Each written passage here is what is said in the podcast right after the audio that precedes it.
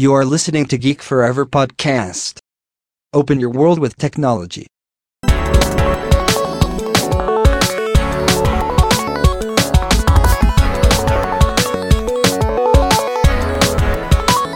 This is Geek Story.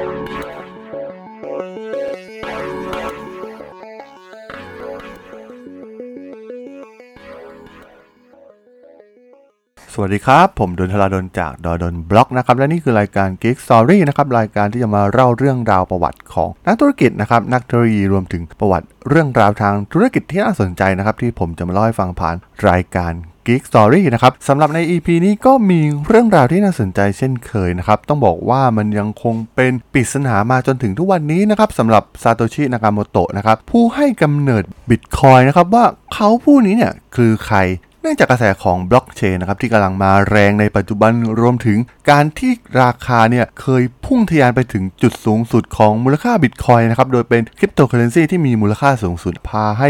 ผู้คนเนี่ยร่ำรวยไปเป็นจำนวนมาก และในขณะเดียวกันเนี่ยก็ยังมีหลายคนนะครับที่ขาดทุนจนหมดตัวกับการซื้อขายเงินสกุลดิจิตอลอย่างบิตคอยน์ซึ่งหลายๆ คนก็ยังคงสงสัยกันว่าซาโตชินากาโมโตะเนี่ยเขาเป็นใครมาจากไหนและเขาสร้างบิตคอยน์มาเพื่ออะไร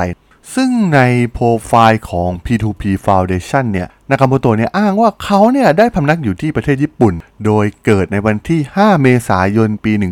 1975 นะครับ ซึ่งการคาดเดาเกี่ยวกับตัวเขาเนี่ยส่วนใหญ่จะโฟกัสไปที่เรื่องของ cryptography นะครับ และเรื่องที่เกี่ยวกับคอมพิวเตอร์สายมากกว่าเรื่องเชื้อชาติ ที่หลายๆ คนคาดว่าเขาน่าจะอาศัยจริงอยู่ในอเมริกาและยุโรปมากกว่า ตัวซาโตชินากาโมโตะเนี่ยได้ทำการสร้างบิตคอยน์แล้วก็ทำการดีไซน์ในส่วนของ reference สำหรับการให้คนอื่นเนี่ยมา implement ต่อนะครับ ซึ่งเขาได้ทำการสร้าง database ตัวแรกของบล็อกเชนรวมถึงได้ทำการแก้ปัญหาสำคัญของ digital currency นั่นก็คือการแก้ปัญหาในเรื่องของ Double Spending นะครับต้องบอกว่าปัญหา Double Spending เนี่ยเป็นปัญหาที่สำคัญนะครับที่ทำให้เกิดการพัฒนาเทคโนโลยีอย่างบล็อกเชนออกมา ซึ่งเงินในรูปแบบดิจิตอลเนี่ยเราสามารถที่จะใช้โทเก้นเดียวกันในการจ่ายเงินได้มากกว่า 1 ครั้งนะครับ ซึ่งเนื่องจาก digital token นั้นอยู่ในรูปแบบของไฟล์ดิจิตอลซึ่งสามารถที่จะทำซ้ำหรือปลอมแปลงขึ้นมาได้ง่ายนะครับเช่นเดียวกับรูปแบบของเงินปลอม ซึ่งปัญหา Double Spending นี่เองนะครับหากไม่ได้รับการแก้ไขอาจนำมา ซึ่งอัตราเงินเฟ้อได้ในระยะยาว และอาจทำให้ไม่ได้รับความไว้วางใจจากผู้ใช้งานในที่สุดนั่นเองนะครับ สำหรับการพัฒนาบิตคอยน์นะครับเริ่มต้นจากในเดือนตุลาคมปี 2008 นากาโมโตะเนี่ยได้ได้ทำการส่งเปเปอร์ไปยัง m e s d a o c o m นะครับโดยเขาได้อธิบายเกี่ยวกับ Bitcoin Digital Currency นะครับโดยมีหัวข้อของ paper ก็คือ Bitcoin a peer-to-peer electronic cash system นะครับซึ่งหลังจากนั้นในเดือนมกราคมปี 2009 เนี่ยทางนากาโมโตะเองได้ทำการปล่อยตัวซอฟต์แวร์เวอร์ชันแรกโดยเริ่มสร้าง unit แรกของ Bitcoin ในรูปแบบของ Bitcoin Cryptocurrency และได้ปล่อยไปยังเว็บไซต์ Open Source ชื่อดังอย่าง sourceforge.net นะครับในวันที่ 9 มกราคมปี 2009 ซึ่งตัวนากาโมโตะเองเนี่ยได้อ้างว่าเขาเนี่ยได้เริ่มพัฒนาโค้ดของ Bitcoin เนี่ยในปี 2007 ซึ่งการออกแบบตั้งแต่ตอนแรกเนี่ยเขาได้ออกแบบให้มีการรองรับประเภทของธุรกรรมได้หลากหลายรูปแบบนะครับเขาจึงใช้ solution เป็นรหัสเฉพาะตั้งแต่เริ่มต้นนะครับโดยผ่านการใช้ predictive script นะครับ หลังจากนั้นเนี่ยนากาโมโตะเองได้ทำการสร้างเว็บไซต์ bitcoin.org และได้เริ่มหาความร่วมมือจากนักพัฒนาคนอื่นนะครับจนกระทั่งกลางปี 2010 เนี่ยเขาก็ได้เริ่มส่งมอบตัว source code ให้กับ Gavin Andresen นะครับแล้วก็ได้ทำการโอนอีกหลายส่วนที่เกี่ยวข้องกับ Bitcoin เนี่ยไปยังสมาชิกที่มีความสามารถโดดเด่นใน community ของ Bitcoin นะครับและเริ่มที่จะหยุดการมีส่วนร่วมกับโครงการดังกล่าว โดยนากาโมโตะเองเนี่ยได้ทิ้งข้อความสำคัญนะครับไว้ในบล็อกแรกของ Bitcoin ที่เป็นหลักฐานชิ้นสำคัญว่าบล็อกแรกของ Bitcoin เนี่ยมีการถือกำเนิดขึ้นในวันที่ 3 มกราคมปี 2009 เวลา 18นาฬิกา15 นาที 05 วินาที ซึ่งบล็อกแรกนี้เองนะครับที่เป็นบล็อกประวัติศาสตร์ของ Bitcoin นะครับเพราะจะไม่เหมือนกับบล็อกอื่นๆ ที่มีเกิดตามมาในภายหลังจนถึงปัจจุบัน เพราะเป็นบล็อกเดียวที่ไม่มี reference อ้างไปถึงบล็อกก่อนหน้า ซึ่งหลังจากนั้นเนี่ยก็ได้เริ่มมีการทดสอบ transaction ตั้งแต่ในช่วงกลางเดือนมกราคมปี 2009 แล้วก็เริ่มมีคนมาสร้างเหมืองทำบิตคอยน์ต่อมาจวบจนถึงปัจจุบันนั่นเองนะครับ ซึ่งจากข้อมูลที่เปิดเผยของ transaction log ที่เป็น address ของนากาโมโตะเนี่ยประเมินว่าเขามีปริมาณบิตคอยเนี่ยอยู่ที่ประมาณ 1 ล้านบิตคอยนะครับ ซึ่งมูลค่าณวันที่ 17 ธันวาคมปี 2017 ที่ราคาขึ้นไปแตะจุดสูงสุดของบิตคอยเนี่ยทำให้เขาเนี่ยมีทรัพย์สินมูลค่ากว่า 19,000 ล้านเหรียญสหรัฐนะครับ ซึ่งทำให้เขากลายเป็นบุคคลที่รวยเป็นอันดับที่ 44 ของโลกโดยทันทีในตอนนั้น ต้องบอกว่าตัวนากาโมโตะเองเนี่ยไม่เคยที่จะเปิดเผยตัวตนของตัวเองนะครับสู่โลกภายนอก แม้กระทั่งในการถกเถียงในเรื่องทางเทคนิคของบิตคอยเองก็ตาม เขาไม่เคยเปิดเผยตัวตน ซึ่งใน P2P Foundation เนี่ยตัวนากาโมโตะเองก็ได้อ้างว่าตัวเองเนี่ยอายุ 37 ปี แล้วก็เป็นเพศชายอาศัยอยู่ในประเทศญี่ปุ่น แต่ผู้เชี่ยวชาญหลาย ๆ คนเนี่ยสันนิษฐานว่าเขาไม่ใช่คนญี่ปุ่นนะครับเนื่องจากภาษาอังกฤษที่เขาใช้สื่อสารนั้นสามารถสื่อสารได้อย่างดีเยี่ยม ซึ่งน่าจะเป็นชาวตะวันตกมากกว่านะครับรวมถึงตัวซอฟต์แวร์ของ Bitcoin เองนั้น ก็ไม่ได้มีเอกสารอ้างอิงใด ๆ ที่เป็นภาษาญี่ปุ่นเลยนะครับ ซึ่งข้อบ่งชี้ที่สำคัญในเรื่องภาษาอังกฤษของเขานั้น มาจากการใช้คำศัพท์ที่เป็น British English นะครับ เช่น การใช้วลีว่า bloody hard นะครับ ซึ่งเป็นคำที่ใช้ในเครือจักรภพรวมถึงคอมเมนต์ต่างๆ ในตัว source code หรือ forum ต่างๆ ที่เขาไปตอบคำถามนั้น ใช้คำที่เป็น British English ซึ่งหลายๆ คนเชื่อว่าเขาน่าจะมีสัญชาติใดสัญชาติหนึ่งในเครือจักรภพของอังกฤษนั่นเองนะครับ และตัว Stefan Thomas นะครับซึ่งเป็นหนึ่งในนักพัฒนาซอฟต์แวร์ชาวสวิสที่อยู่ใน community ของ Bitcoin นั้นได้ทำการเก็บข้อมูลในเรื่องของเวลาที่นากาโมโตะเนี่ยมาโพสต์ความคิดเห็นใน forum มากกว่า 500 ครั้งนะครับ และผลพบว่านากาโมโตะเนี่ยจะไม่มาโพสต์ในช่วงเวลาตั้งแต่ 5 นาฬิกาถึง 11 นาฬิกา ซึ่งเป็นที่คาดหมายว่าน่าจะเป็นช่วงเวลากลางคืนในประเทศที่นากาโมโตะอาศัยอยู่ ซึ่งน่าจะเป็นช่วงเวลานอนของตัวนากาโมโตะเองนะครับ ทำให้ไม่เห็นกิจกรรมใด ๆ ของนากาโมโตะในช่วงเวลานั้น ซึ่งมีความเป็นไปได้ที่เขาน่าจะอยู่ในเขตอเมริกาเหนืออเมริกากลาง แถวทะเลคาริบเบียน หรือทวีปอเมริกาใต้ก็เป็นไปได้นะครับ แต่ไม่น่าจะใช่ที่ญี่ปุ่นอย่างแน่นอนและมีบุคคลที่มีความเป็นไปได้นะครับ ว่าจะเป็นตัวจริงของซาโตชินากาโมโตะเนี่ย โดยคนแรกก็คือ Nick Szabo นะครับ โดยในปี 2013 เนี่ย บล็อกเกอร์ที่มีนามว่ากายเกรนะครับ ได้ทำการเชื่อมโยงนิกซาโบเนี่ย กับ Bitcoin White Paper นะครับ ซึ่งตัวซาโบเองเนี่ย ก็เป็นคนหนึ่งนะครับ ที่มีความกระตือรือร้นในเรื่องที่เกี่ยวกับ Decentralized Currency นะครับ โดยได้เผยแพร่บทความเรื่อง BitGo นะครับ ซึ่งทำให้เขาเนี่ยถือได้ว่าเป็นปูชนียบุคคลของบิตคอยเลยก็ว่าได้นะครับ และเป็นที่รู้จักกันในวงกว้างอีกอย่างหนึ่งว่าเขาเป็นคนที่ชอบใช้นามแฝงเพื่อปิดบังตัวตนในการให้ความเห็นหรือเขียนบทความต่างๆนะครับ โดยงานวิจัยของโดมินิกฟริสบี้นะครับมีหลักฐานที่เชื่อมโยงมากมายระหว่างซาโบกับซาโตชินากาโมโตะแต่ก็ยังไม่มีหลักฐานที่ยืนยัน 100%ได้ว่าซาโตชิคือซาโบโดยเขาได้ให้ความเห็นไว้ใน The Keiser Report นะครับว่ามีเพียงชายคนเดียวในโลกนี้ที่ยังมี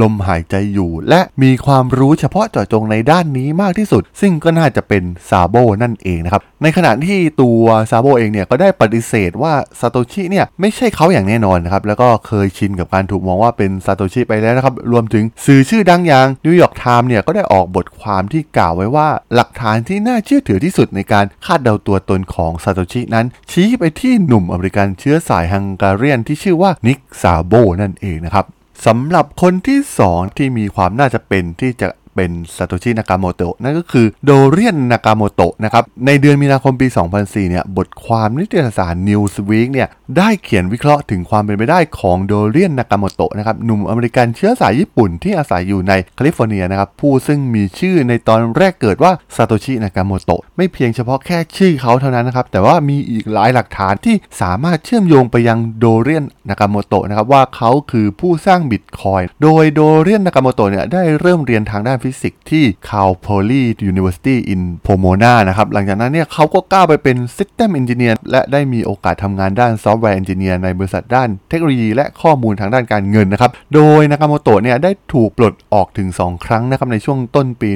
1990 ก่อนที่จะมาฝักใฝ่ด้านเสรีนิยมอย่างชัดเจนนะครับ โดยเขาได้เริ่มกระตุ้นให้ลูกสาวของเขาเนี่ยเริ่มทำธุรกิจของตัวเอง มีการอ้างอิงคำพูดของโดเรียนนากาโมโตะส่วนหนึ่งที่เป็นหลักฐานชิ้นสำคัญในการฝักใฝ่เสรีนินิยมอย่างชัดเจนของเขาก็คือ เขามีแนวคิดที่จะให้ลูกสาวทำธุรกิจ เพราะไม่อยากให้อยู่ภายใต้เงื้อมมือของรัฐบาล และคำสัมภาษณ์ของกู๊ดแมนที่ถามนากามโตะนะครับถึงเรื่องของบิตคอยในระหว่างการสัมภาษณ์ส่วนตัวแบบสั้นๆ กับนากามโตะเขาดูเหมือนจะยืนยันตัวตนของเขาในฐานะผู้ก่อตั้งบิตคอยด้วยการระบุว่าผมไม่ได้มีส่วนร่วมในเรื่องนี้อีกต่อไป และผมไม่สามารถพูดถึงเรื่องนี้ได้ ตอนนี้มันอยู่ในการดูแลของผู้อื่นแล้ว และผมก็ไม่ได้มีการติดต่อใดๆกับทางฝั่งบิตคอยมานานแล้ว ซึ่งหลังจากบทความสัมภาษณ์ดังกล่าวได้ถูกเผยแพร่ออกไปนะครับทำให้ได้รับความสนใจจากสื่อต่างๆ เป็นอย่างมาก แต่อย่างไรก็ตามนะครับในระหว่างการสัมภาษณ์แบบเต็มรูปแบบนั้นนากาโมโตเองก็ได้ปฏิเสธความเชื่อมโยงของเขานะครับกับผู้ก่อตั้งบิตคอย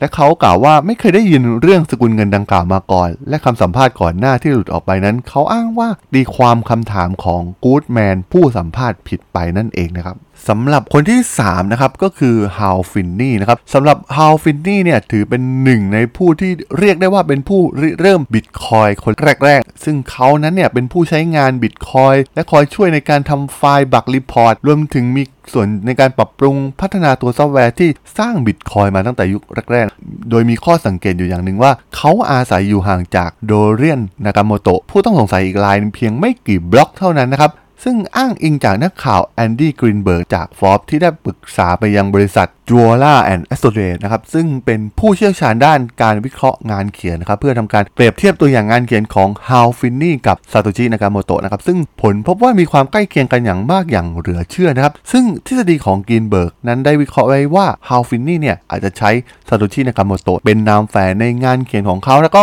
การที่เขามีที่อยู่ใกล้เคียงกับโดเรียนนากาโมโตะก็อาจจะเป็นไปได้ว่าเขาได้นำอัตลักษณ์ของโดเรียนมาบดบังตัวตนที่แท้จริงของเขาพร้อมกันไปด้วย เพื่อให้เพิ่มความยากในการตามหาตัวซาโตชินากาโมโตะตัวจริงนั่นเองนะครับ อย่างไรก็ตามนะครับ หลังจากที่กรีนเบิร์กเนี่ยได้มีโอกาสพบตัวจริงของ Hal Finney และได้เห็นอีเมลที่เขียนตอบโต้ระหว่าง Hal Finney กับซาโตชินากาโมโตะและ Hal Finney ยังได้แสดง Bitcoin wallet นะครับของเขารวมถึง transaction ของบิตคอยยุคแรกๆ ที่มีการส่งจากนากาโมโตะมาให้เขานะครับ ซึ่งเขายังไม่ได้ส่งกลับคืนให้นากาโมโตะด้วยซ้ำนะครับ รวมถึงได้ฟังคำปฏิเสธของ Hal Finney ว่าเขาไม่ใช่ผู้ก่อตั้งบิตคอยและไม่ใช่ซาโตชินากาโมโตะก็ทำให้กรีนเบิร์กเนี่ยก็พอจะสรุปได้ว่าสิ่งที่ Hal Finney ปฏิเสธนั้น น่าจะเป็นเรื่องจริงนะครับสำหรับคนที่ 4 คือเครกสตีเวนไรท์นะครับมีหลายหลักฐานที่เชื่อมโยงว่าเครกสตีเวนไรท์เนี่ยน่าจะเป็นซาโตชินากาโมโตะโดยในวันที่ 8 ธันวาคมปี 2005 นะครับนิตยสาร Y ได้ตีพิมพ์กล่าวถึงเครกสตีเวนไรท์นะครับอดีตนักวิชาการด้านคอมพิวเตอร์ชาวออสเตรเลียว่าเครกสตีเวนไรท์ผู้คิดค้นบิตคอย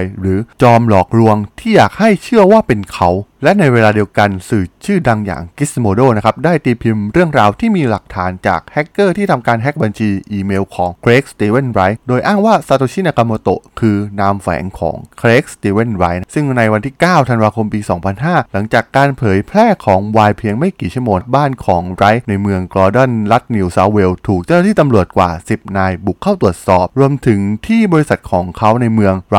รัฐนิวเซาเวลก็ได้รับการตรวจค้นโดยตำรวจ ซึ่งทางการตำรวจออสเตรเลียได้ระบุว่า พวกเขาดำเนินการตรวจสอบค้นบ้านของไรเนื่องจากเป็นการร้องขอจากากสำนักงานสรรพากรของประเทศออสเตรเลีย ซึ่งเรื่องดังกล่าวเนี่ยไม่เกี่ยวกับรายงานข่าวของ Y ที่เกี่ยวข้องกับบิตคอยซึ่งจากรายงานของ Gizmodo นั้นพบว่ามีความเกี่ยวข้องกับข้อพิพาทด้านภาษีระหว่างไรและ ATO นะครับหรือสำนักงานสรรพากรออสเตรเลีย ซึ่งมีมาหลายปีแล้ว ในวันที่ 2 พฤษภาคมปี 2016 เครกสตีเวนไรท์เนี่ยได้ทำการโพสต์บนบล็อกส่วนตัวของเขานะครับโดยอ้างว่าเขาเนี่ยเป็นซาโตชินากาโมโตะนะครับซึ่งบทความสัมภาษณ์กับสำนักข่าว BBC ในวันเดียวกันนั้นได้ระบุว่าทางสำนักข่าวได้เห็นความเกี่ยวข้องของ transaction แรกในการทำธุรกรรมของ Bitcoin กับ message ที่ใช้รหัส private key เดียวกันกับที่ตัวเครกสตีเวนไรท์กล่าวถึงนะครับ โดยการกล่าวอ้างของไรท์นั้นได้รับการสนับสนุนจาก จอห์นเมโทนิสนะครับอดีตผู้อำนวยการของ Bitcoin Foundation และนักพัฒนา Bitcoin อย่างเกวินแอนเดอร์สันซึ่งทั้งสองนั้นได้พบกับไรท์และได้เห็นหลักฐานที่ใกล้เคียงกับที่สำนักข่าว BBC นั้นได้เห็น แต่อย่างไรก็ตามนะครับปีเตอร์ท็อตนักพัฒนาบิตคอยก็ได้กล่าวถึง blog post ของไรท์ว่าหลักฐานในเรื่องการเข้ารหัสที่ไรท์กล่าวอ้างนั้น ไม่น่าจะเป็นหลักฐานที่พิสูจน์ได้ว่าเขาคือซาโตชินากาโมโตะนะครับซึ่งทาง Bitcoin Core Project เนี่ยก็ได้ออกแถลงการณ์ออกมาทาง Twitter ไปในทางเดียวกันนะครับโดยกล่าวว่าในปัจจุบันนั้นยังไม่มีหลักฐานในเรื่องการเข้ารหัสลับ ที่ได้มีการเปิดเผยต่อสาธารณะ และโดยเฉพาะอย่างยิ่งยังไม่มีหลักฐานใดอ้างไปได้ถึงผู้ที่สร้าง Bitcoin นะครับและเจฟการ์ซิกนะครับนักพัฒนาอีกรายก็ได้ให้ความเห็นไปในทางเดียวกันอีกว่า หลักฐานที่ไรท์อ้างถึงนั้นไม่สามารถพิสูจน์ได้จริงว่าเขาคือซาโตชินากาโมโตะรวมถึงแดนคามินสกี้นักวิจัยด้านความปลอดภัยทางด้านคอมพิวเตอร์ ได้สรุปการกล่าวอ้างของไรท์ว่าเป็นการโกหกโดยเจตนา ในเดือนมิถุนายนปี 2016 London Review of Books ได้เผยแพร่บทความโดยแอนดรูว์โอฮาเกนนะครับ เกี่ยวกับเรื่องราวในหนังสือของเขาที่ชื่อ The Secret Life T2 Story นะครับ ซึ่งทางโอฮาเกนเนี่ยได้ใช้ช่วงเวลาหลายสัปดาห์ในการพูดคุยกับไรท์ซึ่งรวมถึงการได้อยู่กับไรท์ในช่วงเวลาที่ไรท์เนี่ยให้สัมภาษณ์กับสื่อต่างๆ อีกทั้งโอฮาเกนเนี่ยก็ยังได้มีโอกาสที่จะสัมภาษณ์บางส่วนของครอบครัวของไรท์และเพื่อนร่วมงาน และคนอื่นๆ อีกหลายคนนะครับที่เกี่ยวข้องกับการกล่าวอ้างของไรท์ว่าเขาคือซาโตชินากาโมโตะซึ่งมีข้อสังเกตจากโอฮาเกนที่พบว่ามีบริษัทของแคนาดาที่ชื่อว่า nTrust นะครับที่อยู่เบื้องหลังการกล่าวอ้างของไรท์ท์ในเดือนพฤษภาคมปี 2016 นอกจากนี้โอฮาเกนยังชี้ให้เห็นว่ารหัส private key ที่ไรกล่าวอ้างเป็นหลักฐานนั้น เป็นรหัสที่ไม่ถูกต้องนะครับ อันเป็นผลมาจากข้อผูกพันทางกฎหมายที่ทำการตกลงไว้กับอีกบริษัทในการดีลกันก่อนหน้านั้นนะครับสำหรับความเป็นไปได้อื่นๆนะครับสำหรับคนที่จะเป็นซาโตชินากาโมโตะนะครับ ต้องบอกว่ามีอีกหลากหลายคนนะครับที่มีความน่าสนใจ ในปี 2011 บทความใน The New Yorker นะครับ โดยโจชัวเดวิสเนี่ยได้อ้างถึงตัวตนของนากาโมโตะที่มีโอกาสเป็นไปได้ โดยกล่าวถึงนักเศรษฐศาสตร์ชาวฟินแลนด์ ดรวิลลี่ เลดอนวิตาและนักศึกษาปริญญาโทด้าน cryptography ที่ชื่อว่าไมเคิลเคลียร์นะครับ ซึ่งทั้งสองได้ปฏิเสธอีกเช่นกันนะครับว่าไม่ใช่ซาโตชิ นากาโมโตะ ในเดือนตุลาคมปี 2011 นักเขียนแนวสืบสวนสอบสวนจาก Fast Company นะครับที่ชื่ออดัมพีเนนเบิร์กได้อ้างอิงถึงพยานและหลักฐานว่านีลคิงวลาดิเมียร์ออกซ์มานและชาร์ลส์บรายนะครับอาจจะเป็นตัวจริงของซาโตชินากาโมโตะนะครับซึ่งมีหลักฐานทางสิทธิบัตรของทั้ง 3 คนที่เกี่ยวข้องกับบิตคอยและโดเมน bitcoin.org ได้ทำการจดหลังจากสิทธิบัตรดังกล่าวประกาศใช้ได้เพียงแค่ 3 วัน อย่างไรก็ตามทั้ง 3 ก็ปฏิเสธการกล่าวอ้างดังกล่าว เช่นเดียวกันในเดือนพฤษภาคมปี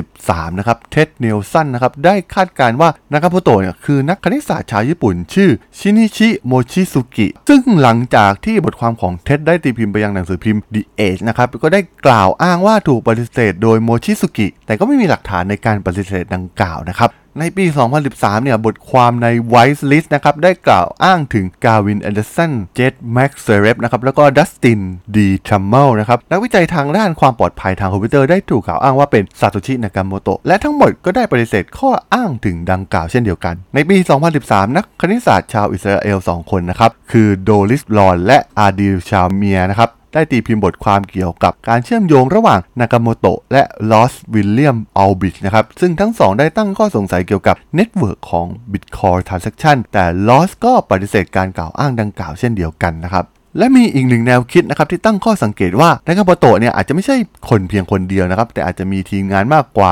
1 คน ซึ่งลาโซฮานเยสอดีตนักพัฒนาบิตคอยผู้ซึ่งเคยอีเมลไปหานากาโมโตะมีข้อสังเกตว่าโค้ดของบิตคอยนั้นดีเกินไปกว่า ที่คนเพียงคนเดียวจะเขียนออกมาได้นะครับและสุดท้ายนะครับในปี 2017 บทความจากอดีตนักศึกษาฝึกงานใน SpaceX นะครับได้กล่าวถึงความเป็นไปได้ของ SpaceX และ CEO ของ Tesla อย่างอีลอนมัสนะครับว่าจะเป็นนากามโตะตัวจริง โดยอาศัยความเชี่ยวชาญทางด้านเทคนิคของมัสนะครับแล้วก็อดีตที่มีความเกี่ยวข้องกับ PayPal ซึ่งเป็นบริการทางด้านการเงินที่มัสเนี่ยเป็นผู้ร่วมก่อตั้ง แต่สุดท้ายเนี่ยอีลอนมัสก็ได้ปฏิเสธการกล่าวอ้างดังกล่าวไป เช่นเดียวกันนั่นเองนะครับ ซึ่งสุดท้ายนะครับจากข้อมูลทั้งหมดที่เราได้รับมา ก็ยังไม่มีใครนะครับที่จะมารับว่าเป็นตัวจริง และสามารถพิสูจน์ได้ว่าเขาคือซาโตชินากาโมโตะตัวจริงนะครับ ก็หวังว่าในอนาคตเนี่ยเราอาจจะได้รู้ความจริงกันนะครับว่าใครคือซาโตชินากาโมโตะตัวจริงนะครับ ซึ่งหากมีอะไรอัปเดตในเรื่องนี้เนี่ย ผมก็จะ